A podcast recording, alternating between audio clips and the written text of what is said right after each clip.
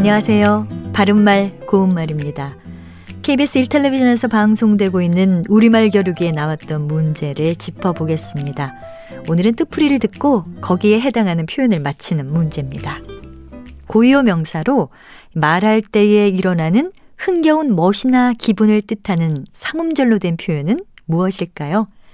출연자의 답에 말가락, 말맵시, 말신명, 그리고 말잔치와 말재미 등 여러 가지가 있었는데요. 이 중에서 정답은 말 신명입니다. 말 신명에서 신명은 흥겨운 신이나 멋을 뜻하는 것으로 신명이 나다, 신명을 떨다와 같이 쓸 수 있습니다.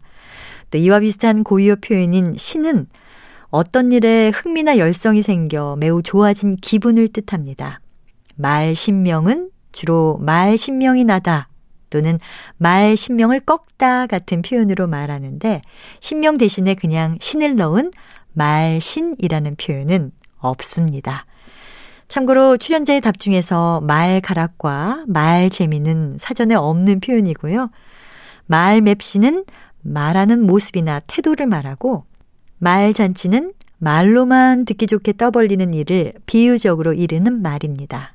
예를 들어서 토론회는 결론 없이 말잔치로 끝나고 말았다. 후보들은 선거 유세전에서 말잔치를 벌일 뿐 실속이 없었다. 이렇게 사용할 수 있겠습니다. 바른말 고운말 아나운서 변희영이었습니다.